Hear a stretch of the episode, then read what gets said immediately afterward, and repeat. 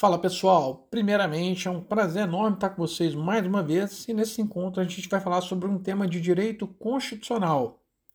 Para ser mais detalhista ainda, a gente vai falar sobre um tema de controle de constitucionalidade. De forma mais específica ainda, a gente vai falar sobre a arguição de descumprimento de preceito fundamental, a chamada ADPF. O primeiro ponto que eu tenho para falar da arguição de descumprimento de preceito fundamental é que é mais uma das ações específicas para controle de constitucionalidade, assim como a ADC, ação declaratória de constitucionalidade, a ADI, ação direta de inconstitucionalidade, ou a ADO, ação direta de inconstitucionalidade por omissão.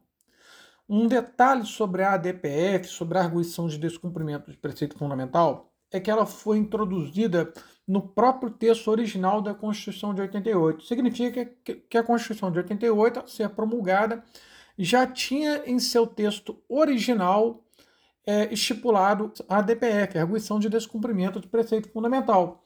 Diferentemente da ADC, a ADC ela só foi introduzida através da emenda constitucional 3 de 93.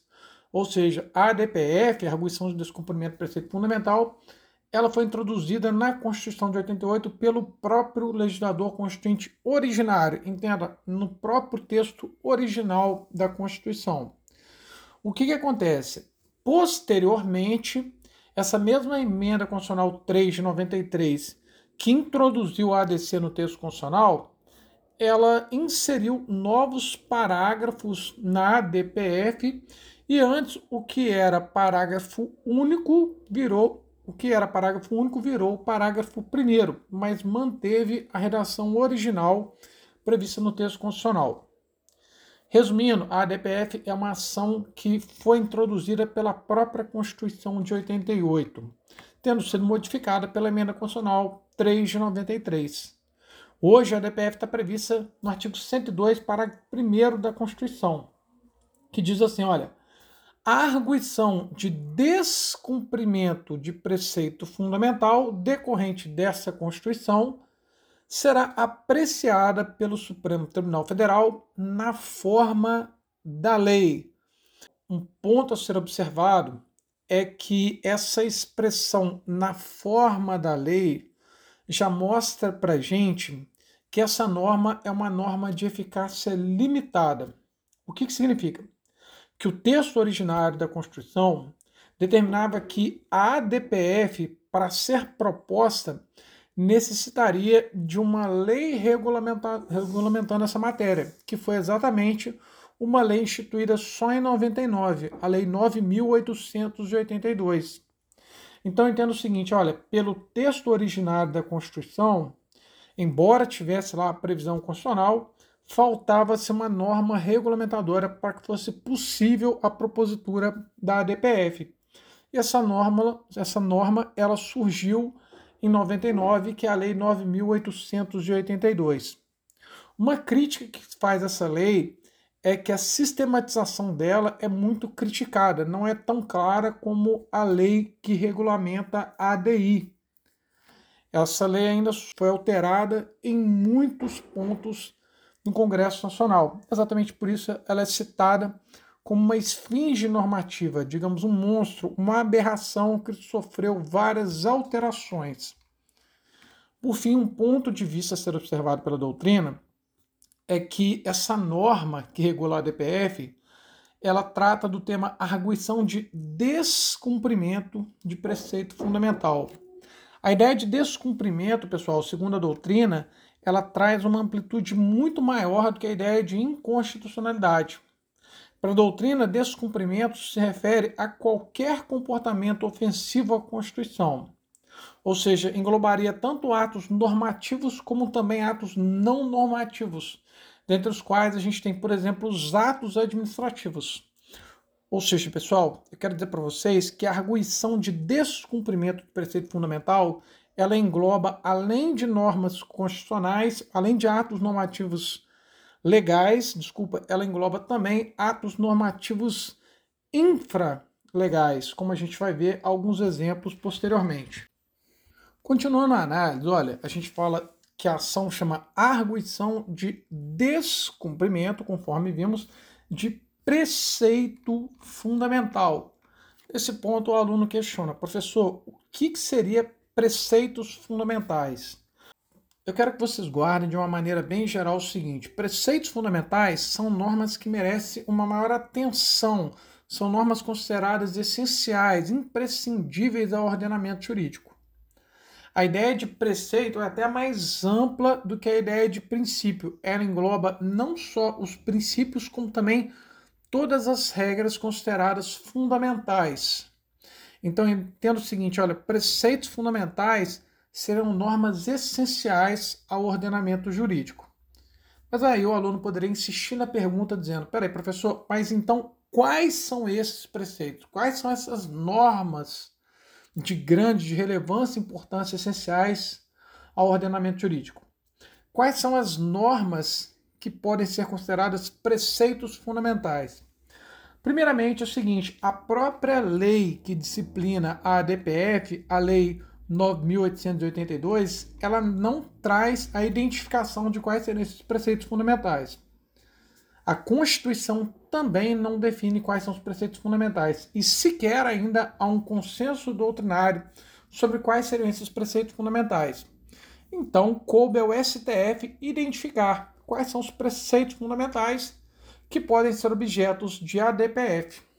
E o Supremo Tribunal Federal manifestou exatamente na ADPF 33, reconhecendo como preceitos fundamentais, primeiramente, os princípios fundamentais, que são previstos no artigo 1 ao 4 da Constituição.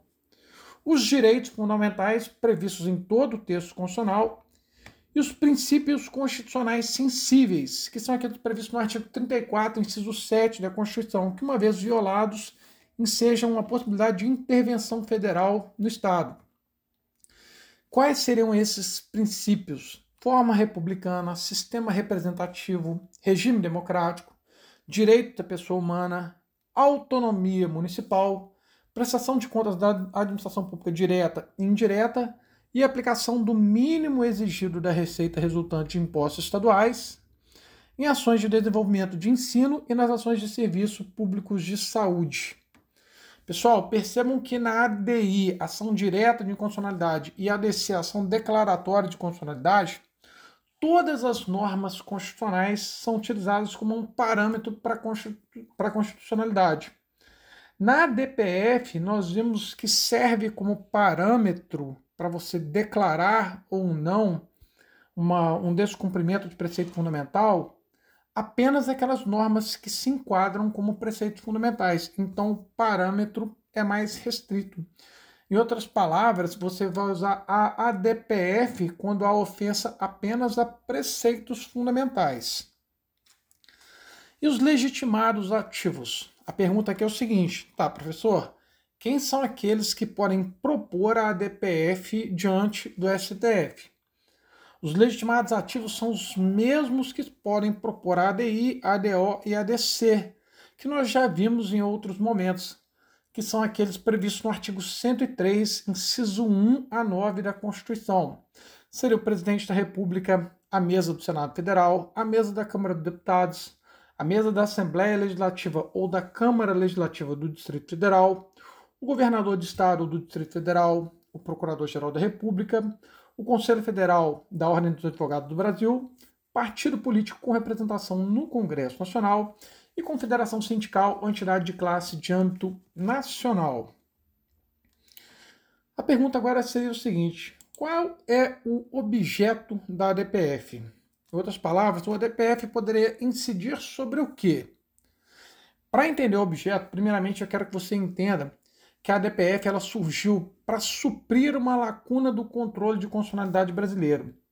É que até a criação da ADPF não era possível que o STF efetuasse o controle de constitucionalidade, por exemplo, de leis e atos normativos municipais, ou de atos administrativos, ou ainda de atos pré-constitucionais, ou seja, por exemplo, normas anteriores à Constituição. Então, a ADPF surge como uma forma de preencher esses pontos que não poderiam ser atacados por outras ações específicas.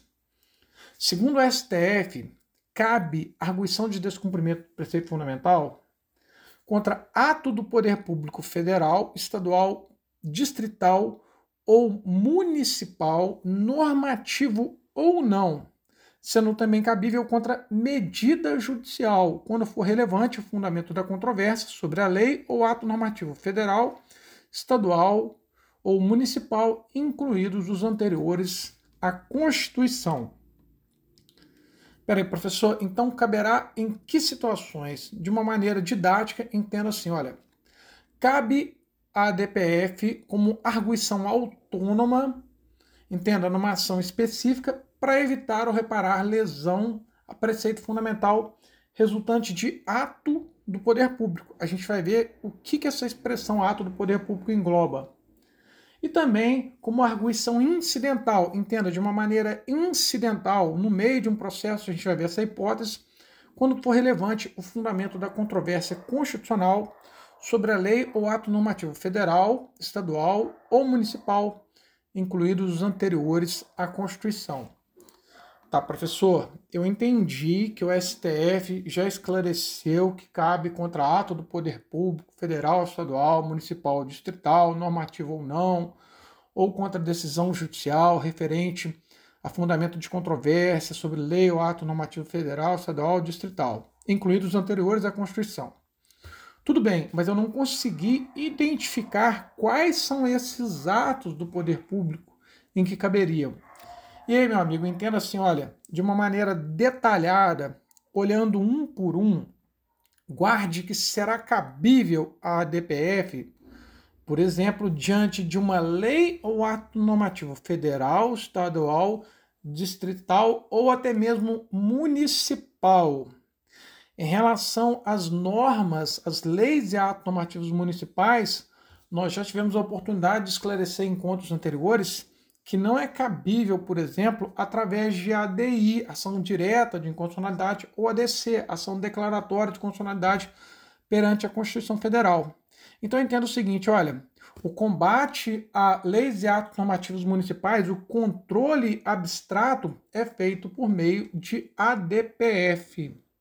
Olha só, nesse momento é necessário fazer uma pequena observação. É importante destacar que o STF entende que não é necessária apreciação pela Suprema Corte do direito de todos os municípios. Nos casos relevantes, basta que ele decida sobre uma questão padrão com força vinculante. Isso porque o efeito vinculante da decisão da Suprema Corte alcança também os fundamentos determinantes da decisão, o que permitiria sua aplicação a toda e qualquer lei municipal de idêntico teor. Em curtas palavras, entendo o seguinte: quando o STF decide sobre uma lei ou ato normativo municipal em uma ADPF, os motivos determinantes daquela decisão valem para todas as outras leis ou atos normativos dos outros municípios que tenham o mesmo teor. Então basta que ele decida uma única vez. Tá, professor, entendi que é cabível, então, contra a lei ou ato normativo federal, estadual, distrital ou até mesmo municipal, que não é acobertado pelas outras ações concretas. Entenda agora que é cabível também contra ato pré-constitucional ou pós-constitucional. Nós vimos que o controle de constitucionalidade em abstrato pelas outras ações, pela ADI e ADC, por exemplo, só seria possível por atos posteriores à Constituição. Pro ADPF, para ação de arguição de descumprimento do preceito fundamental, é cabível em relação a atos pré-Constituição de 88. Como exemplo, a doutrina cita a ADPF número 54, que discutiu sobre a interrupção da gravidez do feto anencéfalo, na ocasião, foram examinados alguns dispositivos do Código Penal, que é uma norma anterior à Constituição.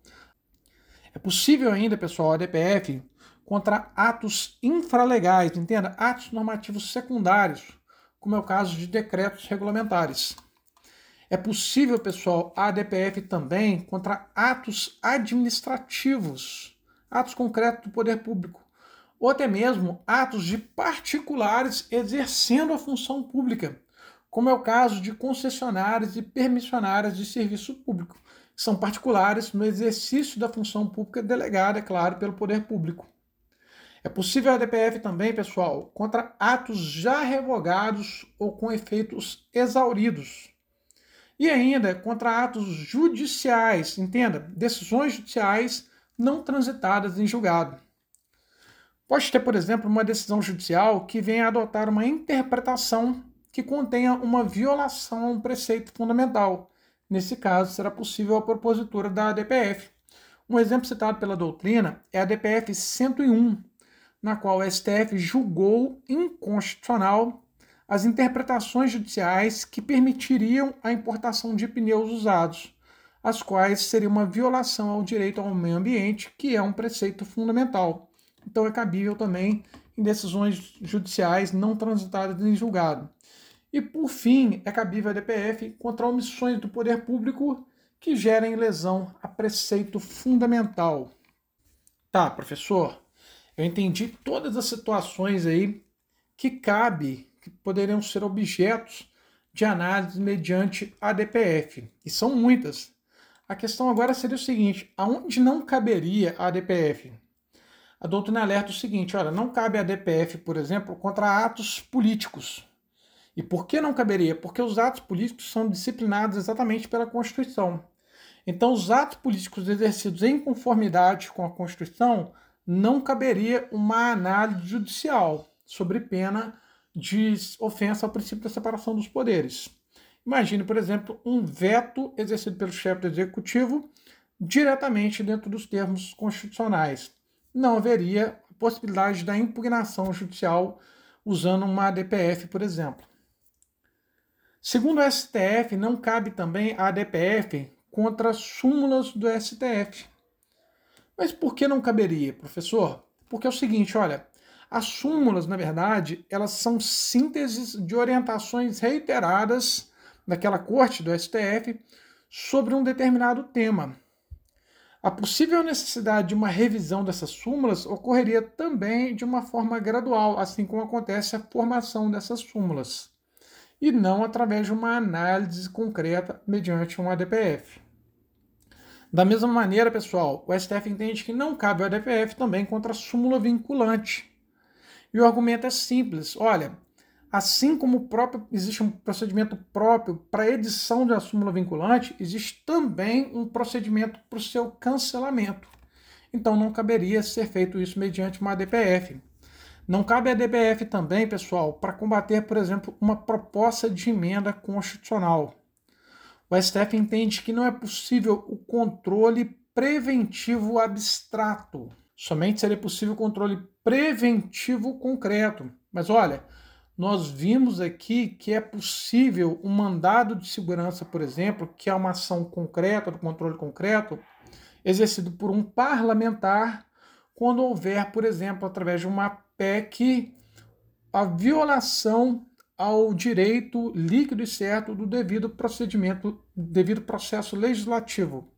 Ou seja, é cabível o mandado de segurança numa PEC para assegurar o devido processo legislativo a ser exercido por um parlamentar, conforme já vimos em momentos anteriores. Mas não é cabível a, PEC, a DPF para combater a PEC. E o Supremo Tribunal Federal também, pessoal, entende que não cabe a DPF contra veto presidencial. E o argumento é simples. O controle exercido por um veto, diante de um veto presidencial seria o controle político feito pelo Congresso Nacional, que pode rejeitar ou manter o veto presidencial, mas não o controle jurídico, novamente, perante aquela ideia do princípio da separação dos poderes. Por fim, pessoal, o STF entende também que não é cabível a DPF diante de um decreto regulamentar que extrapole a lei. Professor, o que é decreto regulamentar mesmo?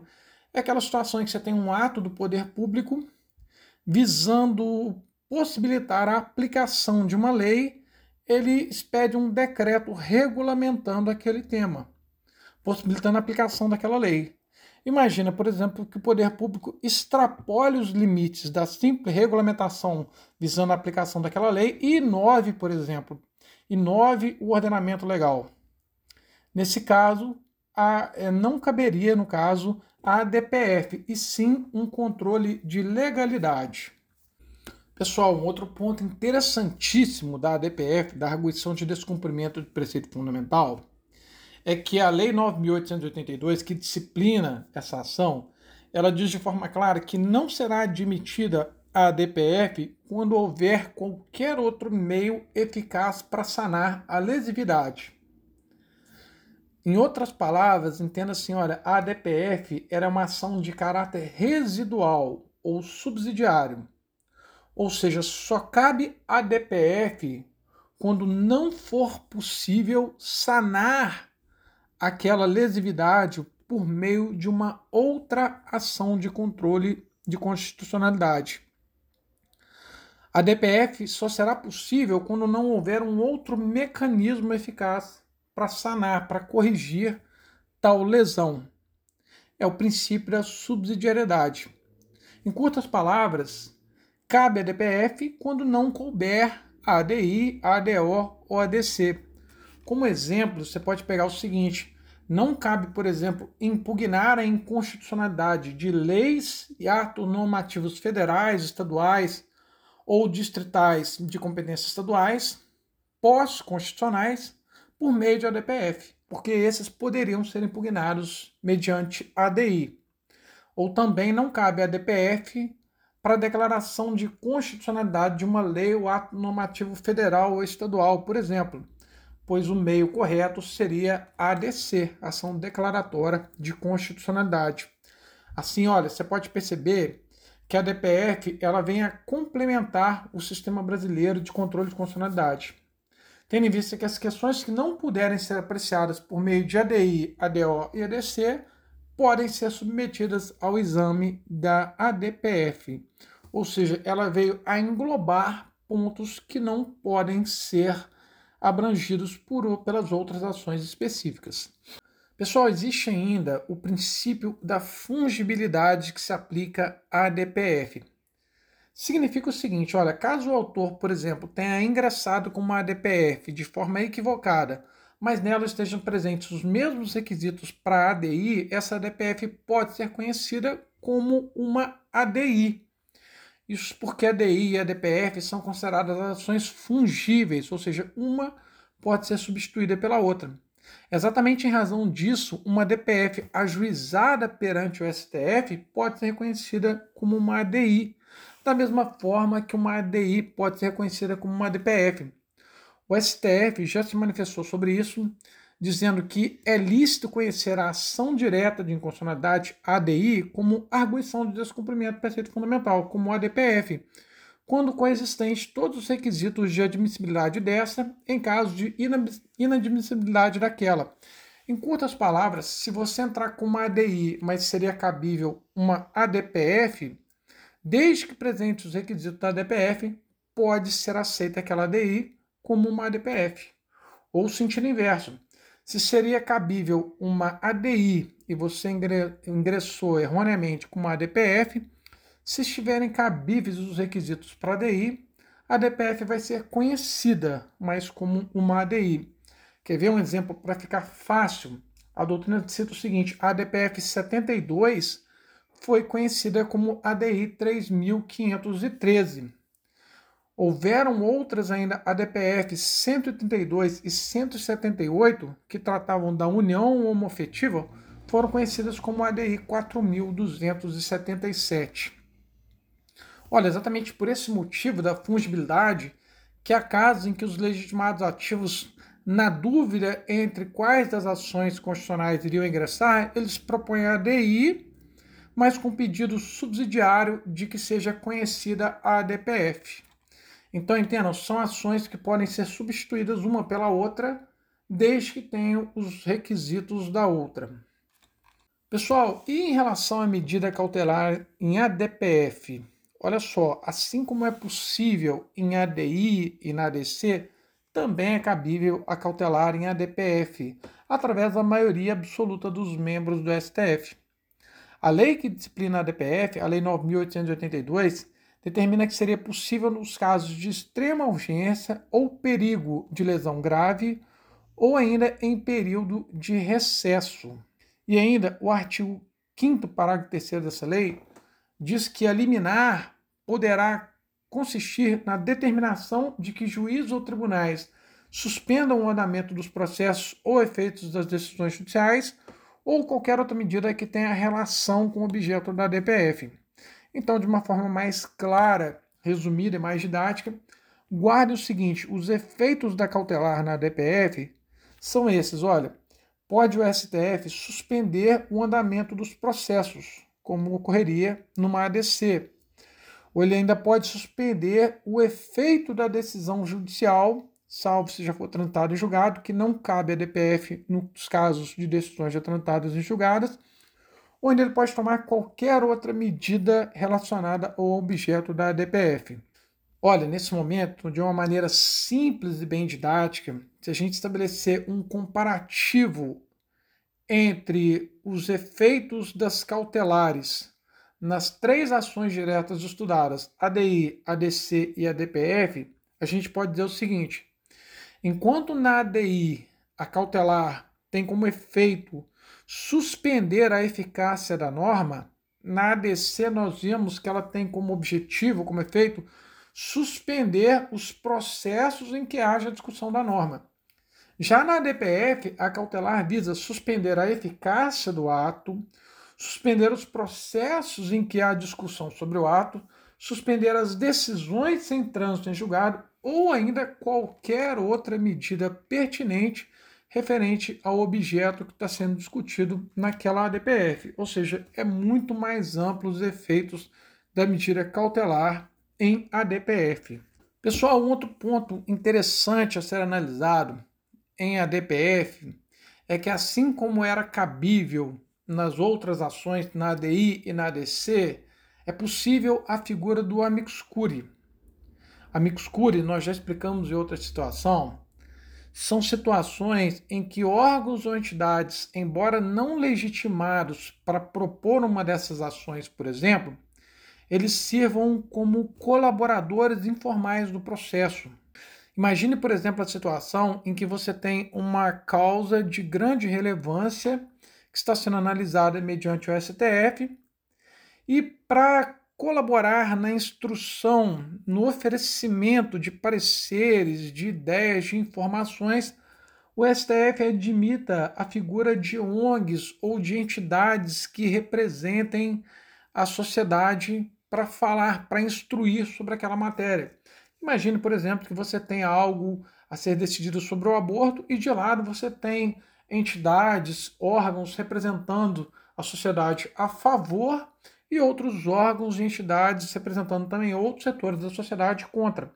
Então, de uma maneira resumida, o Amicus Curiae ele tem como objetivo fornecer informações para tornar aquela decisão mais segura para o STF e também pluralizar aquele debate para a sociedade, permitindo a participação de órgãos ou entidades no fornecimento de instruções sobre aquele tema, e não como participantes do processo, conforme vimos.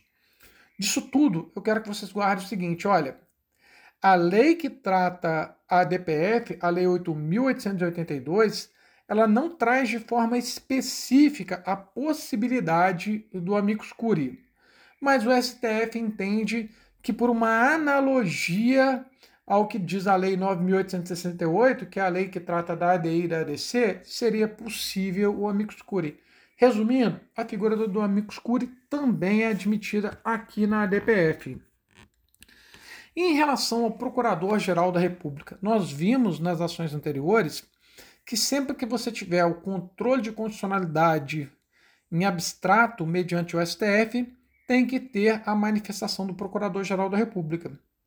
Da mesma maneira vai acontecer aqui na ADPF, ou seja, ele vai ter que se manifestar como acontecia, por exemplo, na ADI ou na ADC. Uma outra questão aqui a ser tratada é que a ADPF ela pode ser proposta de forma indireta ou incidental, como assim, professor? Imagine a seguinte situação em que você tem um processo entre as duas partes, por exemplo, um caso concreto sendo discutido, em que há uma questão incidental sobre a constitucionalidade de uma determinada norma e essa norma viola, por exemplo, um preceito fundamental. Então, naquele caso, olha, você tem um juiz comum decidindo um caso concreto por meio de um controle difuso, e nesse caso é levantada uma arguição de inconstitucionalidade de uma lei que ofenda a um determinado preceito fundamental. Nesse caso, é possível que um dos legitimados a propor a DPF leve tal questão ao conhecimento do STF é a situação em que ocorre a ADPF incidental ou indireta.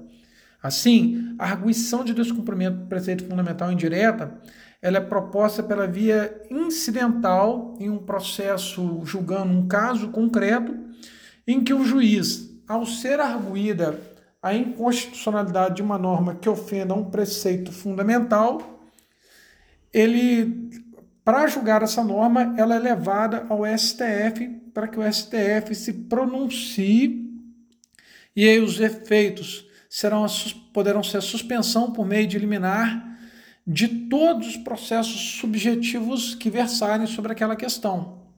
Então, olha só, a decisão de uma DPF indireta, ela tem efeito erga omnes e vinculante da decisão para todos os outros casos subjetivos iguais àquele tratado.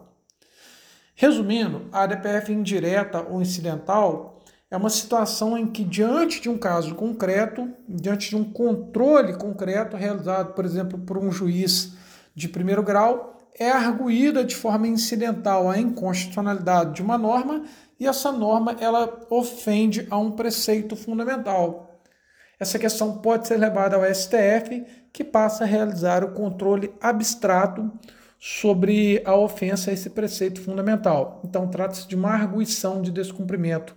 Preceito fundamental indireta. Meus amigos, por fim, a gente tem que tratar a decisão final da arguição de descumprimento de preceito fundamental. Olha só, do mesmo modo que nós estudamos em ADI, por exemplo, a decisão final em ADF ela exige os mesmos requisitos que é estar presente em sessão pelo menos dois terços dos 11 ministros, ou seja, pelo menos oito dos 11 ministros. É o quórum para a sessão de deliberação. E tem que ser tomada a decisão por, é, pela maioria absoluta, ou seja, pelo menos seis desses oito ministros. Então, olha, segue os mesmos parâmetros, os mesmos requisitos que a ADI, por exemplo. E os efeitos dessa DPF também são os mesmos efeitos que a ADI ou que qualquer das ações de controle concentrado de, constitu de constitucionalidade. São eles efeitos erga omnes, que vale para todo mundo aquela decisão, efeito ex tunc, ou seja, retroativos e vinculantes. E olha, também aquela ideia de possibilidade de modulação dos efeitos temporais que nós vimos em ADI é possível aqui também na ADPF tendo em vista razões de segurança jurídica ou excepcional interesse social, e votado por maioria absoluta dos dois terços dos seus membros, o STF pode restringir os efeitos da declaração ou decidir que ela tem efeito a partir do trânsito julgado ou em outro momento, momento futuro, por exemplo. Resumindo, em relação aos efeitos da decisão final da ADPF, são os mesmos que na ADI, efeito erga omnes, efeito ex tunc e efeito vinculante, podendo os efeitos temporais ex tunc retroativos serem modulados conforme ressalvamos aqui. Meus amigos, olha só, temos que destacar também que assim como ocorre na ADI, a decisão na ADPF é irrecorrível, ou seja, não cabe recursos e também não é possível ação rescisória. E por fim, um ponto importante que destaca a ADPF em relação às outras ações, a ADI e ADC, por exemplo, é que na ADI e na ADC, os efeitos da decisão final dependem da publicação da ata de julgamento no Diário de Justiça. Já na ADPF, os efeitos são imediatos, independente de, da publicação do acórdão. A lei diz o seguinte: olha, o presidente do tribunal determinará o imediato cumprimento da decisão, lavrando-se o acórdão posteriormente. Ou seja, enquanto na ADI e na ADC só produz efeito após a publicação, na DPF eles produzem efeitos imediatos independentemente de publicação. E um outro ponto também semelhante ao que acontece na ADI e na ADC é que o descumprimento das decisões em ADPF também cabe reclamação ao STF. A conclusão que a gente tira de estudo, pessoal, de todo esse estudo feito sobre a ADPF, é que ela foi um mecanismo que possibilitou a ampliação do controle de constitucionalidade concentrado, pois ela prevê casos em que não seria possível, por exemplo, uma ADI ou uma ADC. Por exemplo, a gente viu que ela aborda, é, o seu objeto aborda, por exemplo, atos administrativos, atos anteriores, normas anteriores à Constituição, que não poderiam ser objeto de análise em ADC e ADI. Então, de uma certa forma, ela aumenta o leque de possibilidades para o controle de constitucionalidade. Pessoal, esses são os pontos centrais da matéria. Espero que tenham entendido e nos vemos no próximo encontro. Um grande abraço e até a próxima.